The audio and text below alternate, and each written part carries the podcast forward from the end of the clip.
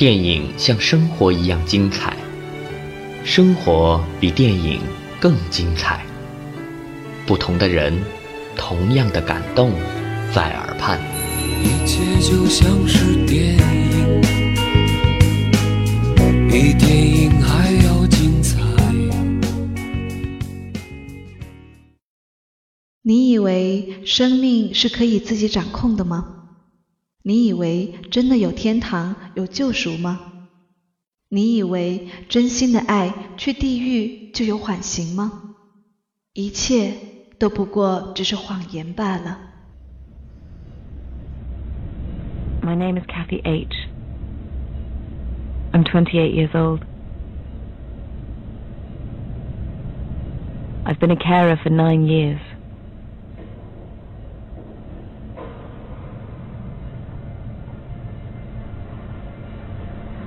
And I'm good at my job. My patients always do better than expected, and are hardly ever classified as agitated, even if they're about to make a donation. I'm not trying to boast, but I feel a great sense of pride in what we do. Carers and donors have achieved so much. That said, we aren't machines. In the end, it wears you down. I suppose that's why I now spend most of my time not looking forwards, but looking back to the cottages and Hailsham and what happened to us there. Me, Tommy, and Ruth. 各位听众朋友，大家好，这里是陌生人小组广播，能给你的小惊喜与耳边的温暖，我是立夏。今天立夏想要和大家一起分享的是一部电影，名字叫《别让我走》。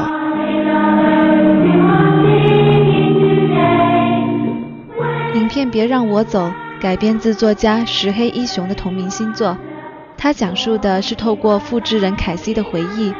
缓缓地揭开了他住在海尔森学院的童年岁月，那是一个已然失落、不可再见的世界，唯有留在凯西的回忆之中。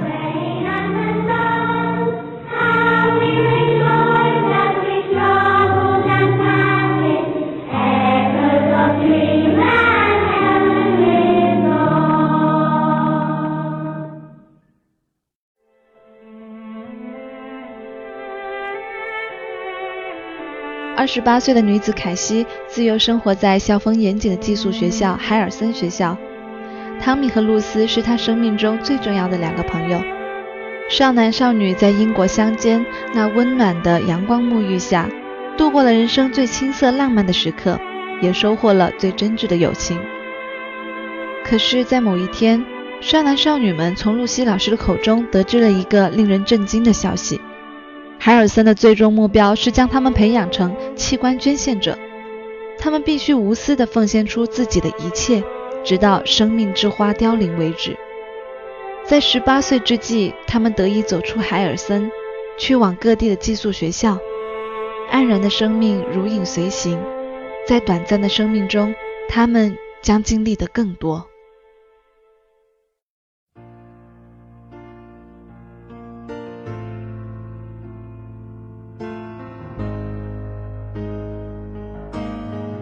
故事从来都是给有故事的人看的。这部电影以灰色开场，又以灰色结尾，是再好不过的。反抗是无力的，咆哮也仅仅是为了自己宣泄以后能够接受现实。影片开头的字幕提到了人类二十世纪中叶的医学突破。一九六七年，人类的寿命就过百。那么唯美的画面，典雅的英伦风格。三个人奔向了海滩，还有搁浅的破船。这似乎曾经在《肖申克的救赎》的结尾中看过，而颜色的处理产生了不同的效果，一个是凄凉无奈，一个是重生的希望。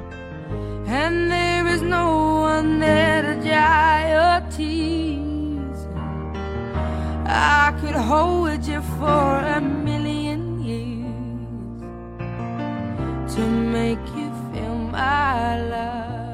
一群可爱的孩子们唱着校歌，那一张张幼稚的脸，在灰色的毛衣的衬托下显得格外的忧郁。老师总这样警告着孩子们，他说不许抽烟，因为这些孩子无权吸烟，无权做伤害身体的事情，因为包裹着他们灵魂的肉体从来都不受自己支配。他们存在的唯一理由就是他的主人让他活下去。并且在主人需要的时候交出他们的肉体，完成他们的使命。不许抽烟所传达的不是老师对于学生的教导、爱护，而是出于利益的考虑。绑在手腕上身份的识别链，早晨起床后喝下的牛奶，一切看似美好有序地进行着，但是暗藏的罪恶也有序的跟随着。一卡车的玩具。还有传说中的大马鞭。当孩子们在礼堂听到老师的通知后，一个个都兴奋不已。当镜头拉近摆满玩具的书桌时，我的内心波澜了。缺胳膊少腿的玩具，长短不一的蜡笔，这些孩子脸上幸福的表情。学校究竟能骗这些孩子到什么时候呢？等他们走上手术台吗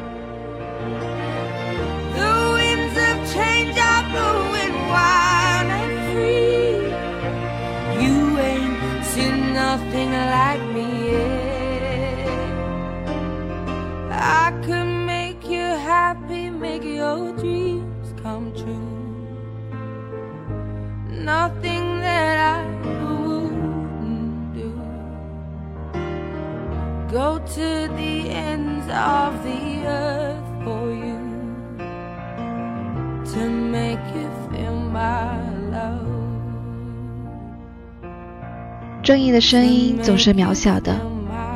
三个主角的班主任在体育课后追问了孩子几句话，孩子们不加思索地引用了老师的话来回答。班主任的多次质疑，孩子们的不屑。而又一次在课堂上，班主任在一番言论后泪流不止。没有一个孩子能够明白，这泪水是为了泯灭的人性而哭泣。而他也因为这几句话。理所当然的被学校主流清理，这是没有一丝悬念的。而就在影片中的场景来看，告发班主任言论的人，就是这个班的学生。You've been told and not told. That's what I've seen while I've been here. You've been told, but none of you really understand. So I've decided I'll talk to you in a way that you will understand.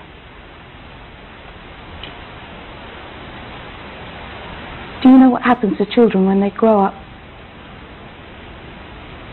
No, you don't. Because nobody knows. They might grow up to become actors. Move to America. Or they might work in supermarkets. Or teach in schools. They might become sportsmen or bus conductors or racing car drivers. They might do almost anything. But with you, we do know. None of you will go to America. None of you will work in supermarkets. None of you will do anything except live the life that has already been set out for you. You will become adults but only briefly. Before you're old,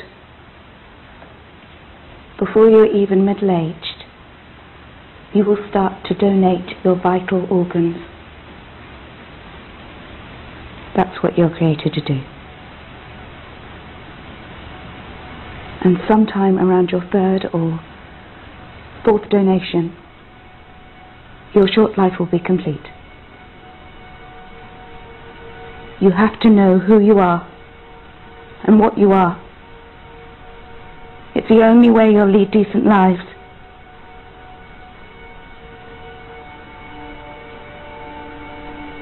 转眼间，这些孩子都十八岁了，到了离开学校的时候。也许是为了剧情发展的需要，这三个主角被巧合地分配到了同一个地点，等待捐赠。一次外出吃饭，孩子们不知道应该如何表达。这部影片中的爱情似乎是次要的，甚至可以说是毫无用处的。当凯西和汤米听说爱情能够让他们推迟捐献的时候，两个人似乎重新燃起了希望。赶往了当年选花的女士家，在家中，他们重逢了儿时的校长，而校长的一席话也真是够狠的，没有一丝余地。他说：“我们开设画廊就是看看你们有没有品格。”校长轻易地击碎了他们两个的梦想，他眼中的幻梦。在两人返回的途中，汤米下车，绝望地呐喊。凯西极力的想控制住他，但是自己的难过也无以复加。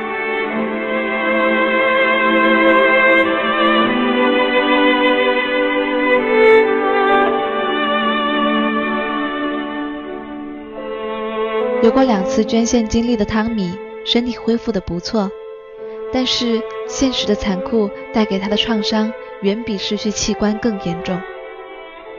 在第三次的手术中。凯西站在观察室外，静静地看着这一个他这一生唯一的恋人。汤米在麻药后闭上了眼睛，而他的人生终结于此。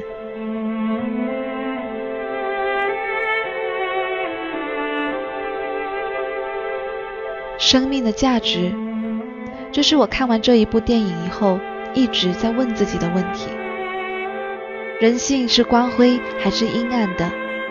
牺牲一个健康的人，去拯救一个将死之人，是不是值得？况且牺牲的人连选择的权利都没有。从他落地后第一声哭泣开始，就决定了他的命运。这些幕后操作者充当了神，主宰着一些人的命运。这让我联想起《变形金刚二》中为救霸天虎撕碎了的另一个狂派：野蛮人的掠夺，无耻之徒的。理所应当。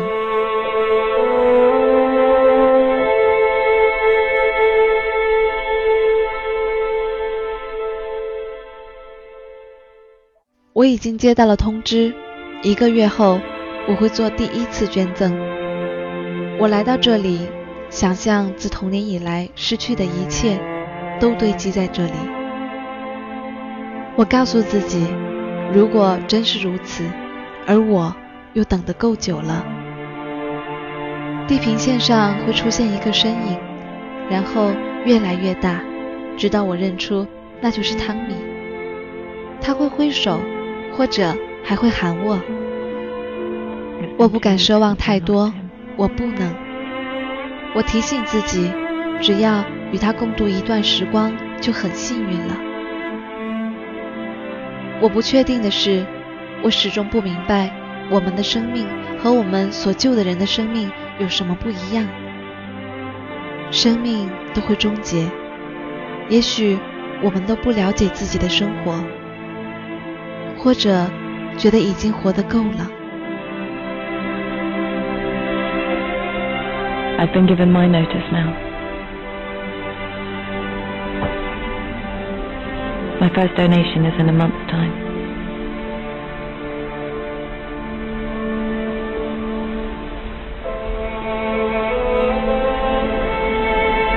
I come here and imagine that this is the spot where everything I've lost since my childhood is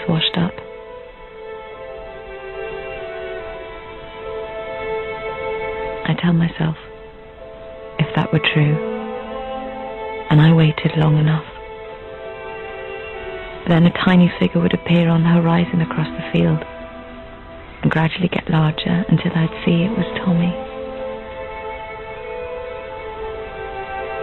he'd wave and maybe call.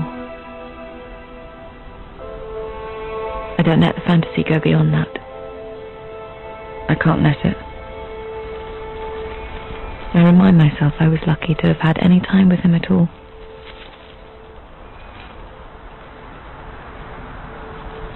I'm not sure about is if our lives have been so different from the lives of the people we save. We all complete. Maybe none of us really understand what we've lived through. Or feel we've had enough time.《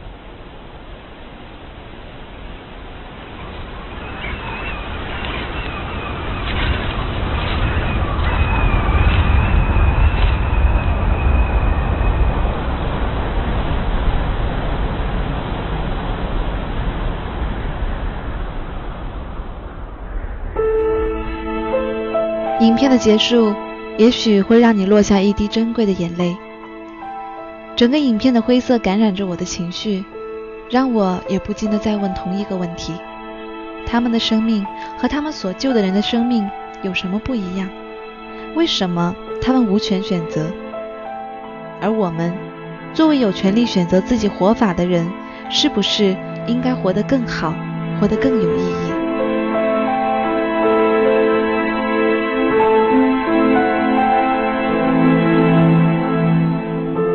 这里是陌生人小组广播，能给你的小惊喜与耳边的温暖。我是立夏，感谢您的收听，我们下期再见。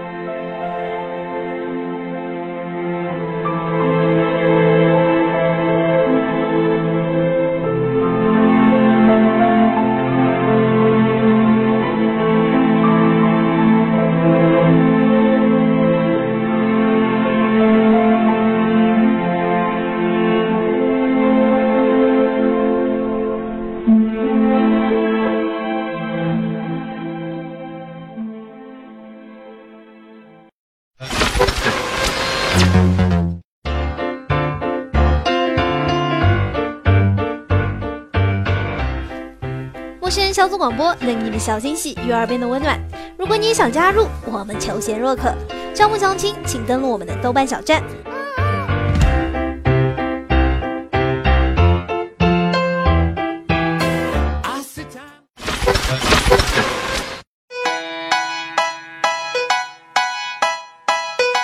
播客订阅、节目下载、更多收听方式、互动交流、节目评分、推荐文章，甚至让你的声音留在我们的节目中，就在小站找到答案。